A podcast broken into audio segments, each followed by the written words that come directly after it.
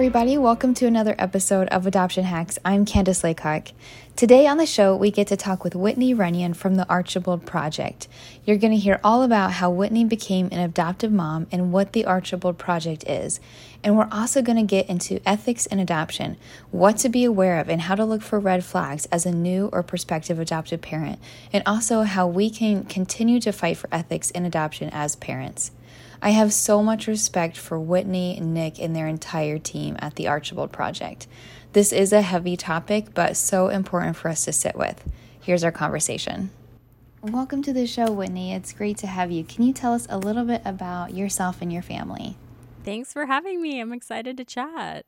Yeah, um, my husband and I have been married for 11 and a half years, and we founded and run an orphan care advocacy organization called the Archibald Project.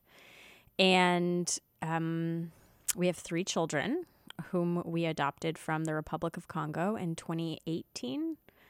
And they're all biological siblings, which is why we adopted three at one time because any other reason that would just be crazy. Three at once. It was, whew, it was um, exhausting. That's a good word.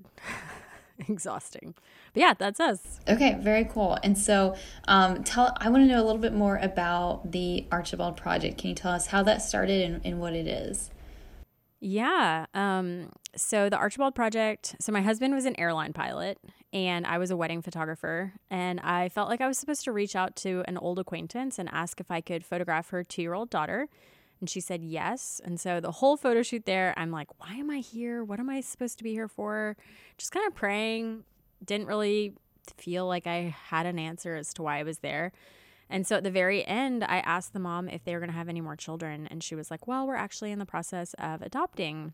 And it was like clouds part. I just knew with every ounce of my being that I was there because I was supposed to go with them to Bulgaria to document their adoption. And so I looked at the mom and I was like, I think I'm supposed to go with you to Bulgaria and document your adoption. And she was like, Oh my gosh, uh, let me talk to my husband. And I was like, Oh, yeah, let me talk to my husband. But because Nick was an airline pilot, we could travel uh, basically for free last minute with her husband. And we did. And we went to Bulgaria. We documented the adoption of a little seven year old boy who has Down syndrome. And it was just such a sweet and like real and raw love story. And so we photographed it, put it on Facebook um, when we got home. And then a few days later, or a few weeks later, a total stranger emailed me and said, Hey, I just want to let you know that because of your photos, we found our son. And if we hadn't seen your photos, we never would have found our son they were chron- they were adopting a chronically ill child from Ukraine. And so that's when Nick and I were just like, "Oh my gosh, I cannot believe photos could inspire people to adopt." And so we got with a lawyer and we formed a 501c3 nonprofit and we named it after the little Bulgarian boy, Archie, Archibald.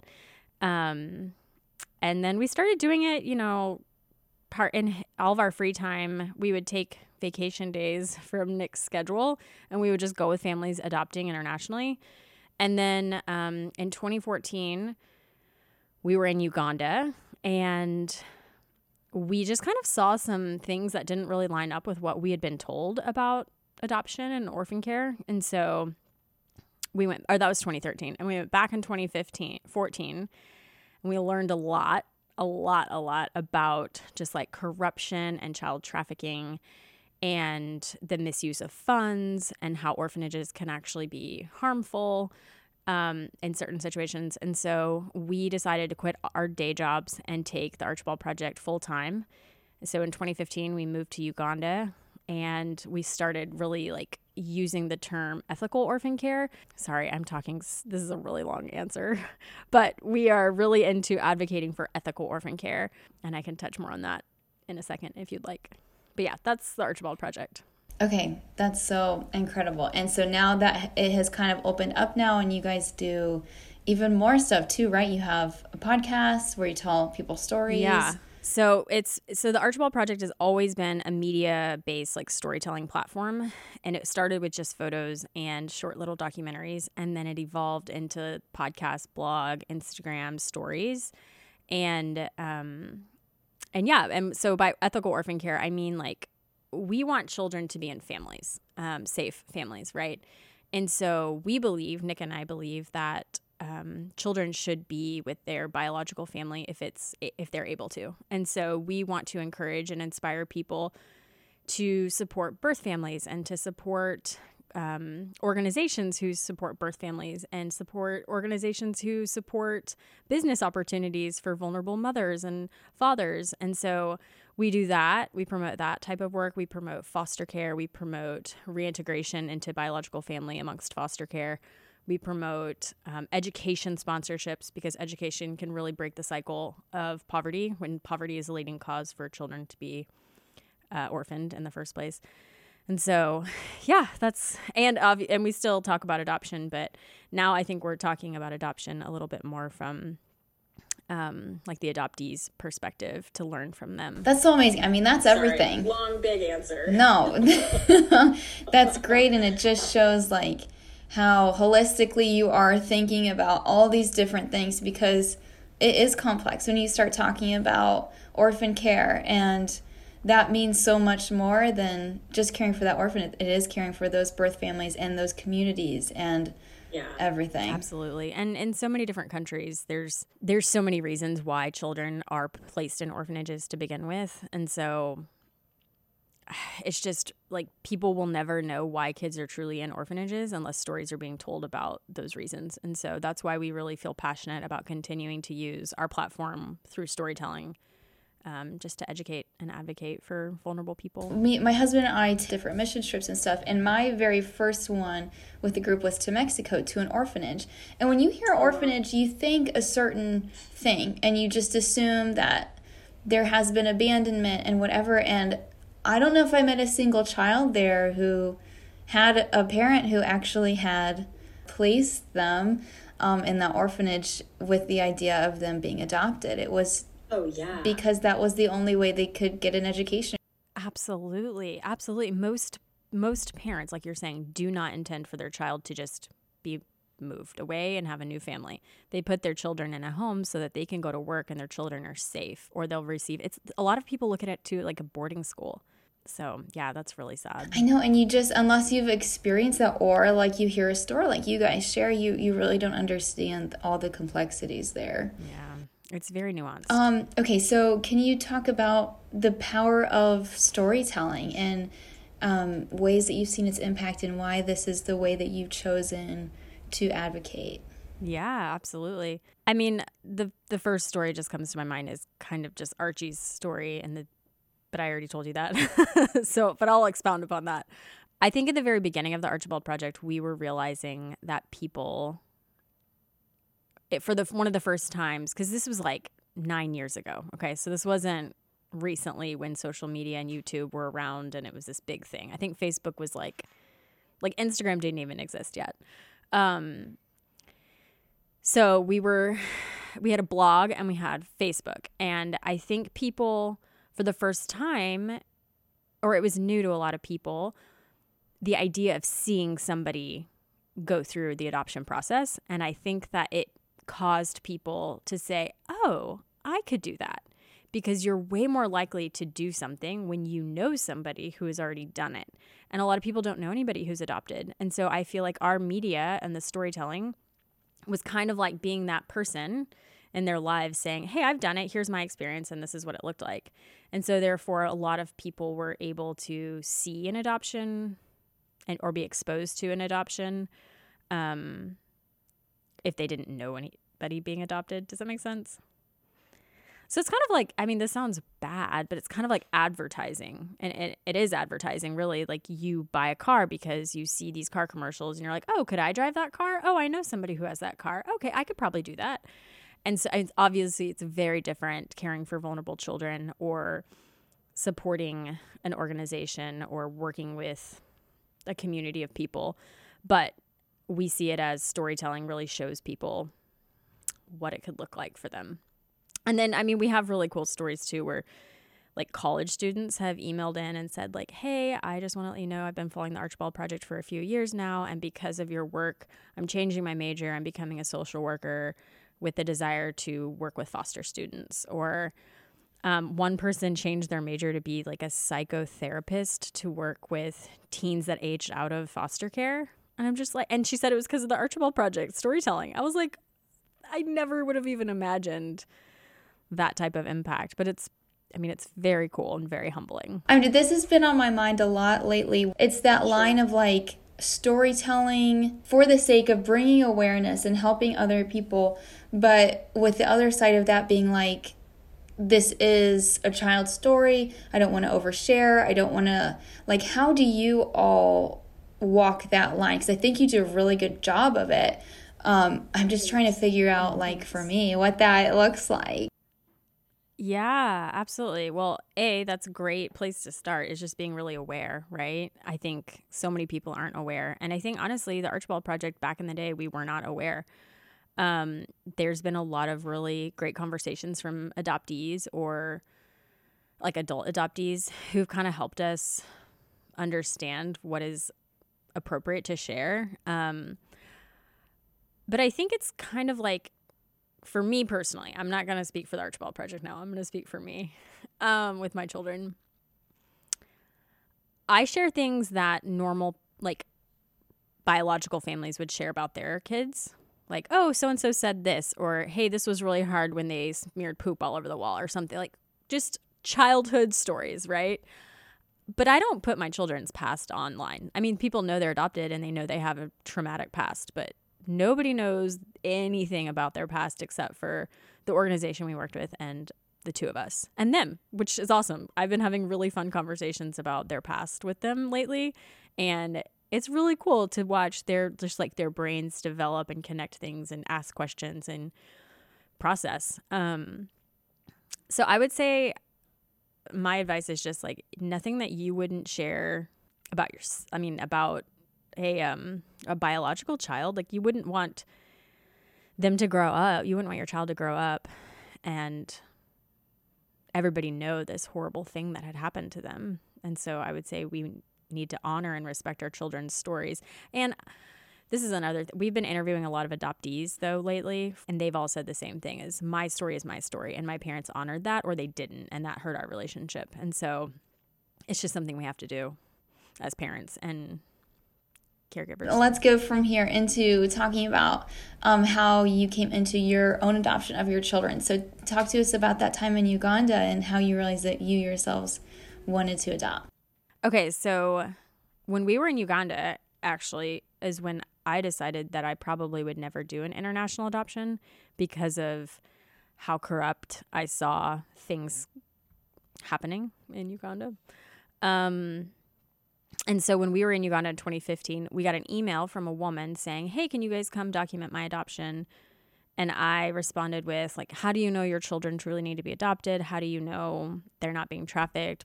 You know, just like on and on.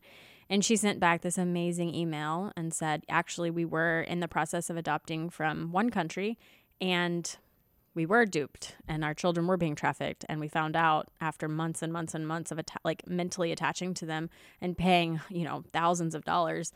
And we chose to walk away and we reported it. Um, and then I spent the next however long trying to find an ethical organization who truly valued biological family and reunification with biological family and supporting vulnerable women. And the last thing they would do would be international adoption. And she was like, and I found that, and it's in the Republic of Congo. And I think you need to come with us and highlight the amazing organization that they are. And so I was like, oh my gosh, that's really cool. Okay, sure, we'll go with you. And so in October of 2015, we went to Congo for the first time. We actually met our three children. They were amazing, but you know, we didn't, adoption was not on our hearts then. And so a few years later, the same woman emailed me and said, Hey, could you guys come back and document this thing happening um, in Congo? Uh, oh, and by the way, could you be praying for the sibling group of three? We've been really advocating for them to get a family. And my husband and I were like, well, we can't go back. We're busy with the Archibald Project. Uh, we'll be praying for those kids. You know, I think about them all the time. And then just the Lord moved, and like two months later, we were on the plane to Congo to meet our children for a bonding trip. And we spent a week in the Congo with them, came home, finished all of our paperwork, and then when we had guardianship of them in Congo, we felt like we should move to Congo because we could work from basically wherever. And so we moved to Congo to get them out of the baby's home. Not that the baby's home is a bad place, but it's not a family and it's no place for children to be raised. And they were getting older. So we lived in Congo from May 2018 to December 2018 until our adoption was finalized in the US. And it was exhausting. And I say it was exhausting because there's many reasons it was exhausting, but mainly because we did not sleep ever. it was exhausting. oh my goodness. That's so crazy. And so now you've been home for two years.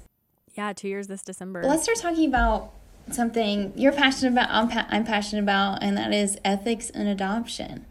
Um, so you kind of alluded to this already, um, but being in Africa and seeing some stuff really spurred this like whole ethical conversation that you were having. Can you just walk us through how that developed and uh, what you were seeing and, and why that stirred something up in you?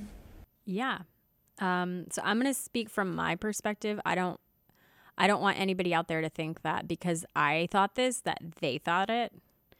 But for me, when I was in the states prior to um prior to really living in Uganda, I would say that I was told from, you know, Christian books or conferences or Sundays at church that, you know, if 7% of all Christians were to adopt, there'd be no more orphans in the world. Or if you have a spare bedroom, you need to be adopting or doing foster care. And and while I understand the sentiment behind those bold statements, um, when I was in and then you know and you have all the like this is to sound horrible but you have all the like hollywood behind your uh, thoughts about the orphan crisis. And so when you think about adoption you think every single child is uh, both parents have passed away they're starving or their parents do not want them and the only hope is to be adopted. And so we just had a lot of those thoughts turned upside down when we spent more time getting to know people who were working really hard to keep birth parents with their children and who were working really hard to promote education or to like supply jobs in rural um, areas so that moms didn't have to place their children in orphanages. And then we found out a lot of too that orphanages open up because Westerners send over their money and Westerners are sending their money because they think they're helping, when really a lot of time, like we literally have an interview with a man who said that he wanted to open an orphanage. So he got all these American supporters. I don't know how he got them, but he got a lot of money from the West and he didn't have any children. So he started going village to village saying, Hey, can I have your kids? We can feed them better than you can. We can give them a better education than you can. And nobody was saying yes. And so he finally got one grandma he thought their baby was really cute and he was like, "Oh, we could adopt that baby out."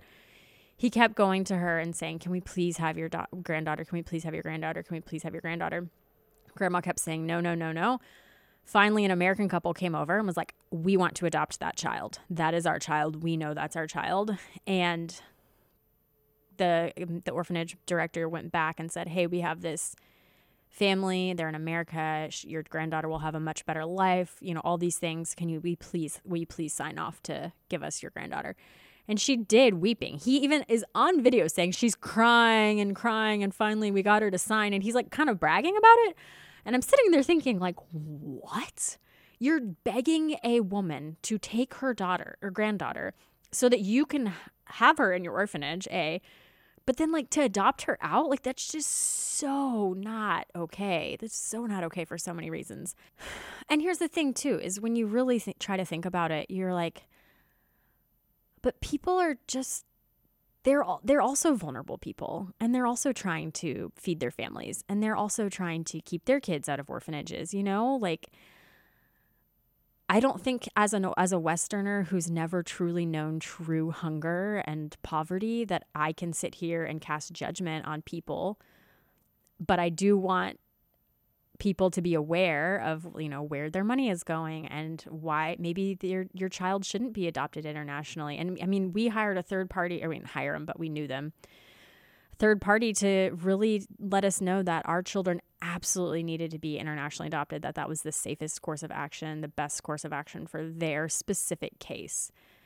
Um, and so we always try to encourage people that if you are going to adopt internationally, hire a third party, get some get an expat in their area to go investigate, hire an investigator. There's so many private investigators around the world, so many expats around the world um, that can maybe answer some questions about your international adoption, whoever you are out there listening. Yeah, no, that's really good advice.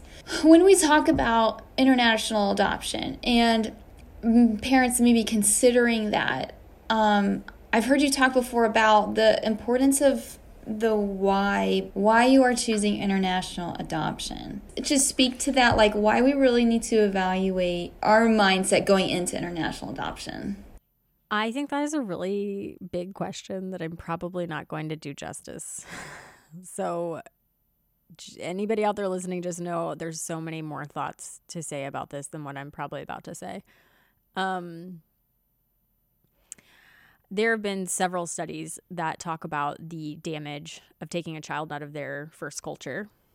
Um, it is incredibly, it's an incredibly delicate and um, what's the right word? It is not to be taken lightly adopting out of your own race. Um, but I think people don't know what they don't know, and you won't know until you know. and so I just I've taught we've interviewed so many adult adoptees and I've I've talked to so many adult adoptees transracially adopted adult adoptees. And some, you know, are like, my parents did a horrible job at keeping my culture and I resent them for that. Or others were like, I didn't really care and my parents loved me and it was great. Or, hey, my parents really instilled my first culture and I love it. And, you know, they went back with me and we've gone back and I've gotten to meet bio- distant biological relatives.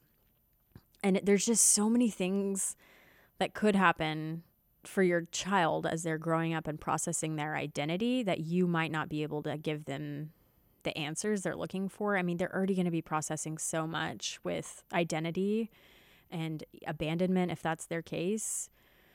That then adding the like cross culturally, um, the cross cultural differences is just, it's really heavy and it's not to be taken lightly. And I think a lot of people don't consider the weight of what could come in your child's identity processing as they grow up when they think about adopting internationally.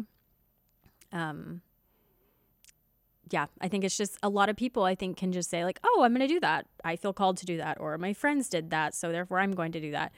And then okay, but you need to now learn. You need to learn a lot I don't know. Sorry. Sometimes I feel like I'm kind of heavy. No, this, I mean, we're talking about ethics and adoption. this is heavy. and I'm asking you like the most difficult questions, and I didn't even prep you for that one. So I'm sorry. These are every answer I'm giving is very high level. Okay. So anybody out there who's like taking this and that's like my only thought on it, it's not. I could go on for hours and hours and hours. But the, I feel like, yeah, these are like high level answers. We just need to think about how we answer that question um, yeah, I, I mean, it certainly shouldn't be, oh, because domestic adoption is too expensive and foster care is too hard. no, it should not be that way. But you know what? Then I would say to those people, I would say, maybe adoption's not for you. But if you care for vulnerable children, there's so many amazing ways that you can get involved and help. But maybe bringing a child into your home is not the best option. When parents are considering going into um, international adoption and they're looking at agencies, they're looking at countries, I wanted to talk a little bit about some red flags that parents can be on the lookout for. I think that um, we invest so much into adoption, like time wise, financially, emotionally, that once you get into a program, you put then you put your blinders on, and it's like, okay, well, I don't care what I see, and even once we're in the program or whatever, that we are very aware of how everything is being handled so that one day yeah. you can say to your child i did everything i did everything Absolutely. that i possibly could Absolutely. I, I think you hit the nail on the head with that. You have to be able to look at your child one day and say, I know that I know that I know that I know that I did everything possible to ensure that this adoption was in your best interest. And if you can't say that, then I wouldn't continue moving forward with that. Um, okay, again, this is also pretty high level. Uh, we have a whole w- portion on our website that actually talks about red flags and questions to ask your agency. Um, a lot of it is with funds, is like where where's the funding going? Do orphanages receive payments per child per adoption? um what is the like are the the age are the homes that you're working with internationally is adoption is international adoption their first choice second choice last choice like where do they fall on supporting vulnerable women and, and mothers um, how are they supporting vulnerable women and mothers i would say if an organization is like oh i don't know then to me, that would be a red flag if they are not working with organizations that are first and foremost supporting biological families to keep them together. And then this might be hard to come by, but for us and the organization that we adopted from, their number of keeping children with biological families or domestic foster care was higher than the amount of international adoptions that they had ever conducted. And so I'm like, that's amazing. That is a beautiful thing. Um, and we also, yeah, like I said, having a third party go in and do some investigating and figuring out like, is this the best case? Could this child be resettled? Do they have a Jaja somewhere in the village that could raise them and would want to raise them and it would be a safe environment for them? Um, things like that. A lot of times I've heard that death certificates can be forged and have been forged. So, again, that's a, if you've been told that your child is truly, truly, truly a double orphan, both parents have passed away, um, then you should be able to hire your own investigative person or, again, having an expat going up and digging around uh, to be able to ensure that that's true. Because, I mean, I've had, I have friends who have said, yeah, when my child got old enough to to tell me, they were talking all the time about their mom, and I was like, "Wait, what?" Not me, but the women were like, "Wait, are, I thought your mother was dead," and they were like, "No, my mom's not dead. My mom is alive." And so I just I think that would just be such a devastating thing to learn as a parent that you're that there's another parent out there who is longing for and desiring their children to be in their arms. I mean, I had a dream. This is going to get intense. I had a dream one night that a tornado came through our town and it just uh, like took my children away and I didn't know where the wind had thrown them. And I finally found out that they were at a, a home, like an orphanage. And so I like again, this is a dream, but I like I found them at the orphanage and there was only one of my children there. And I was like, where are the others? And they're like, oh, they, um, a person came through and took them and they're like you'll probably never see them again because that person is a known trafficker. And the like deep anguish I felt inside my body when I woke up, it was devastating and it was just a dream. But I was like, think about how many countless women out there experience this on a daily basis because of all the international adoptions that have happened that they did not give their consent upon. How can we, other than like being very aware of the agencies we're working with, and what we're stepping into ourselves. How can we, as adoptive parents, but also just as advocates for these vulnerable families, how can we fight for ethical adoptions? I mean, I think just educating people on the corruption that's out there, really. I think if you're a person of faith and you have a, so like a church that you go to and the churches are financially supporting homes around the world, like children's homes around the world, maybe sitting down and talking with the pastor. I mean, first learning a little bit more about the issues with some eh, corruption and international adoption and, and orphanages, but just sitting down with pastors and talking about the things that you're learning with corruption. I mean, my husband and I walked through infertility for eight years. Now, I mean, we still have never had a child biologically. We've never done anything medically to intervene with that but that my desire to be a mom was insane. Like it was so high, you know? And even then, I knew I'd seen women